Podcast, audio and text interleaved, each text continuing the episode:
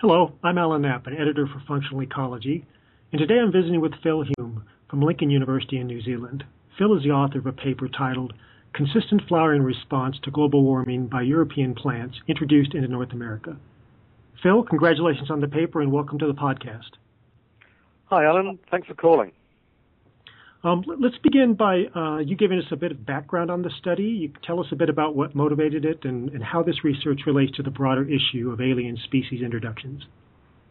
Yeah, well, I guess there, there, are, there are two broad elements I think form the background to this work. The first one is the concerns that people have regarding climate change and the potential impacts of climate change on alien plant invasions. Uh, most of this evidence so far suggesting that problems might get worse are based on um, hand waving predictions and, and models, but there are very few mechanisms to show why we might need to be more worried about alien plants than native plants under climate change. So one of the issues that uh, I thought was quite interesting is that phenology, so when plants produce flowers or leaves or other features of their, their, their demography, uh, is quite a useful indicator of response to climate change. So either plants are, are flowering earlier or they're leafing earlier, etc., as the temperature warms. And this links through to demography. So if you can link phenology to demography, it means that plants that do well or track climate change might actually increase in abundance, whereas those that don't will actually decline. And actually, recently I, I showed this in a, for, for a long-term study in, in the UK, which showed that for native species at least, uh, if they didn't track climate change over the last 30 to 40 years, they actually declined, whereas those that did track climate change broadly uh, increased. So phenology is quite an important element, potentially, to demography of, of plants. The other aspect is whether alien plants perform differently in their native and introduced ranges. And there's a, a, body of theory that suggests alien plants might actually do better when they're introduced overseas than at home, mainly because they might escape their natural enemies or their competitors. Uh, admixtures of different gene pools from different parts of the native range might increase fitness, and all of this could increase performance and facilitate greater invasion under climate change. So my aim was to try and combine those two perspectives and to use plant phenology, particularly what we call first flowering date, the date on which flowering is first observed for a plant, as a trait, uh, as an ecological trait, and to see to the extent to which um, climate effects influenced that trait in both the native region and the uh, introduced region of 19 uh, uh, species. So that's basically um, the, the, background, really. So I just thought it would be a, a, great opportunity to test some fundamental theory with some existing data sets. And so, can you summarize for us what you found in this study? Yeah, well, uh, let me explain. I mean, at, at, the end of the day, I, I, feel a bit of a parasite because I've, I've benefited greatly from other people's work.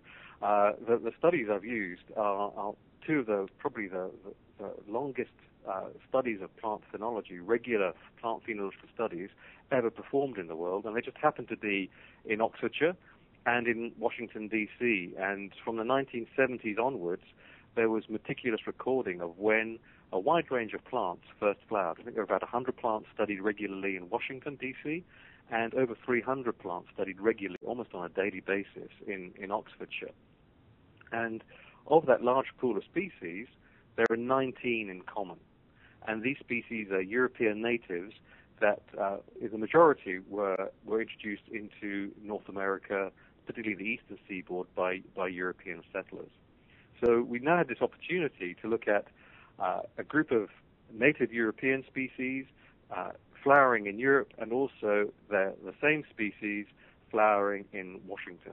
And uh, combined with climate data in both regions, you could see to what extent plants responded to warming over the last 30 years in both regions and see whether that was in any way similar between those two regions.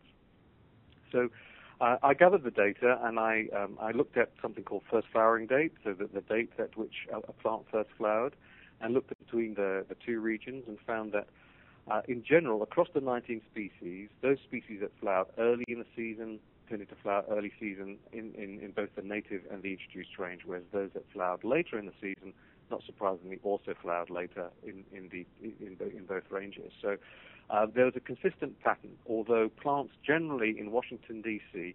tended to flower a few days earlier. Uh, this is a fairly consistent difference in, than, than, than species in, in, in Oxfordshire.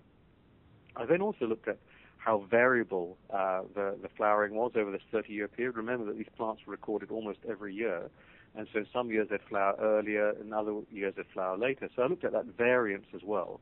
And again, the variance was surprisingly similar between the, the, the, the two regions, uh, in that those species that flowered earlier were far more variable, far more sensitive to climate uh, change than those that flowered later in the season.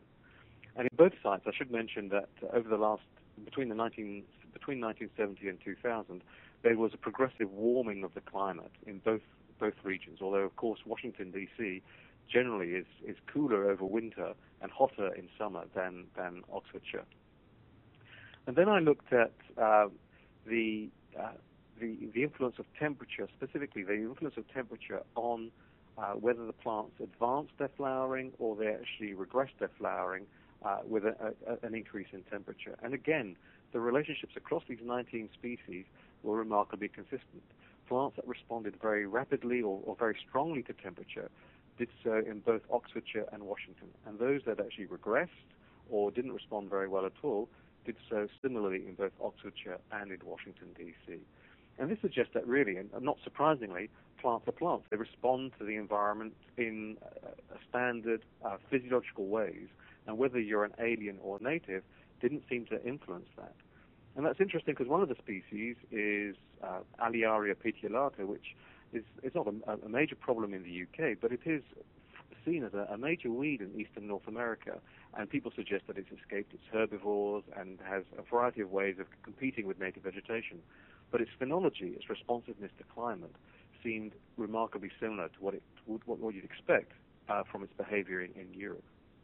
So basically, I mean, to conclude from that, it suggests that from a, a climate change perspective, it doesn't seem as if plants, uh, these alien plants, have any advantage in terms of their responsiveness to climate than the species when it's a native. Uh, and so, suggesting that maybe we're we're perhaps potentially uh, oversensitive to the, the risks that climate change may pose to these the, the spread of these species.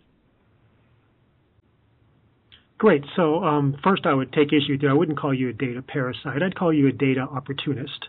Um, and, and, I've been opportunistic as well in using uh, these sorts of large data sets. And and although it, it, they're wonderful in the sense that you can answer some really great questions, but oftentimes you're you also can be frustrated by the questions you can't answer from these data sets. Were there any were there any examples of questions you couldn't that you hoped to address but couldn't address with these data?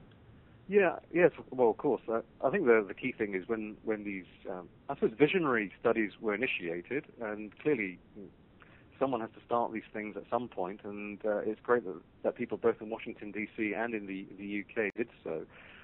I don't think they had a, a standard aim. Uh, I mean, climate change wasn't a high issue on the agenda in the 1970s for most ecologists, and so uh, there are some things that they could certainly have improved, and one of them is to get better quality climate data. Uh, the data I had to use was from the nearest meteorological station or the, uh, for, for each of those regions, but clearly uh, plants might be responding to uh, quite local variations in climate. You know, all you need to have is a north-facing versus a south-facing facing slope, and that can change quite dramatically whether the, the, the microclimate that plants receive. So it would be great to have populations where uh, perhaps there were data loggers that recorded the climate in, in finer detail.